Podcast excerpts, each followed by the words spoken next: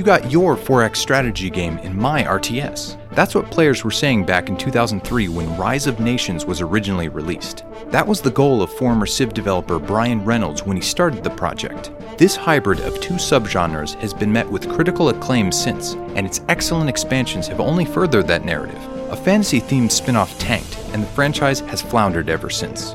Microsoft now owns the IP and commissioned Skybox Games to improve the visuals and add a robust multiplayer mode for the extended edition. It's been a part of the Game Pass lineup since day one, so we're guessing most of you have been teased by it many times. It's almost two decades old in a genre that's nearly dead, but that doesn't mean you should keep scrolling past it. Let's find out if Rise of Nations is a game pass or a game fail.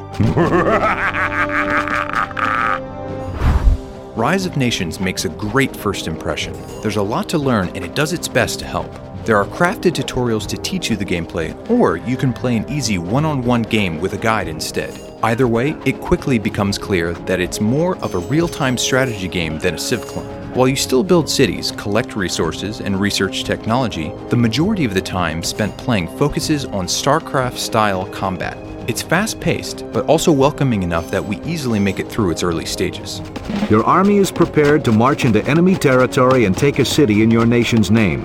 Now, where to next? The campaign missions ask you to play through historical scenarios like the colonization of the New World or Alexander the Great unifying Greece. You choose your missions using a risk style map, but it's unclear how to actually complete some of them. We've accomplished all the goals in a given mission only to fail it. We know how to play the game, playing it well has eluded us. Follow in his footsteps or forge your own path as you attempt to conquer the world.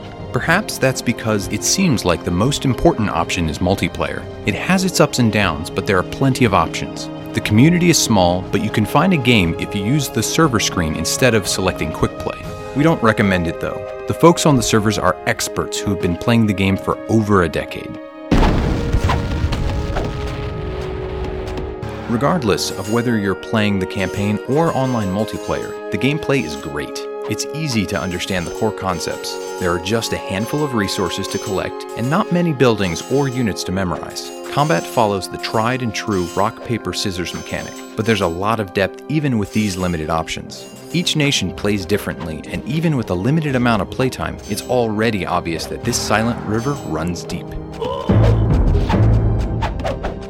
It doesn't stay simple for long though. The combat is driven by an actions per minute metric, so eventually you're going to have to master all the hotkeys. The isometric perspective can hide your units behind buildings, and it can be hard to tell which units are idle. Military units need to be micromanaged. They regularly go on wild goose chases or collide with each other while moving. It can make Rise of Nations feel old at times. It's a shame the genre isn't popular enough to rationalize giving it a proper makeover. Whether you care about the real time strategy side of Rise of Nations or the 4X side, there are plenty of competitors on Game Pass. The most obvious are the three Age of Empires games. It's a far more popular franchise. All three games were released in the same time frame as Rise of Nations, and their remasters are much more recent. Age of Empires focuses on ancient history and tactics, while Rise of Nations goes all the way to modern times and has more of a strategy angle. This comp will become more interesting when Age of Empires 4 launches as a more modern take on the formula, but for now, it's a matter of taste.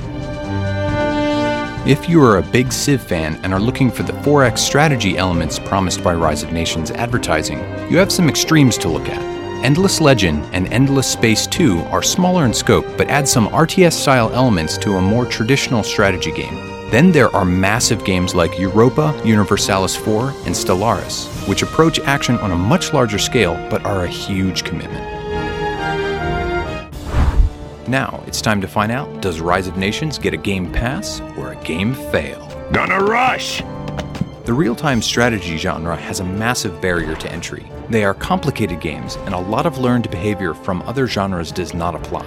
But Rise of Nations is well equipped to tackle this mountain of learning. Mastering each individual piece of the game is easy and fun, and eventually your brain begins to connect the dots between them. Taking the big step from competent to good is admittedly difficult, though. Rise of Nations has a lot of competitors on Game Pass, but it shows its strengths and weaknesses rather quickly. You won't have to invest a ton of time to figure out if it's worth continuing. Even though we failed to achieve RTS Zen, we can recognize and appreciate its depth and smart game design. Rise of Nations gets a Game Pass. Join us next week as we take a look at New Super Lucky's Tale.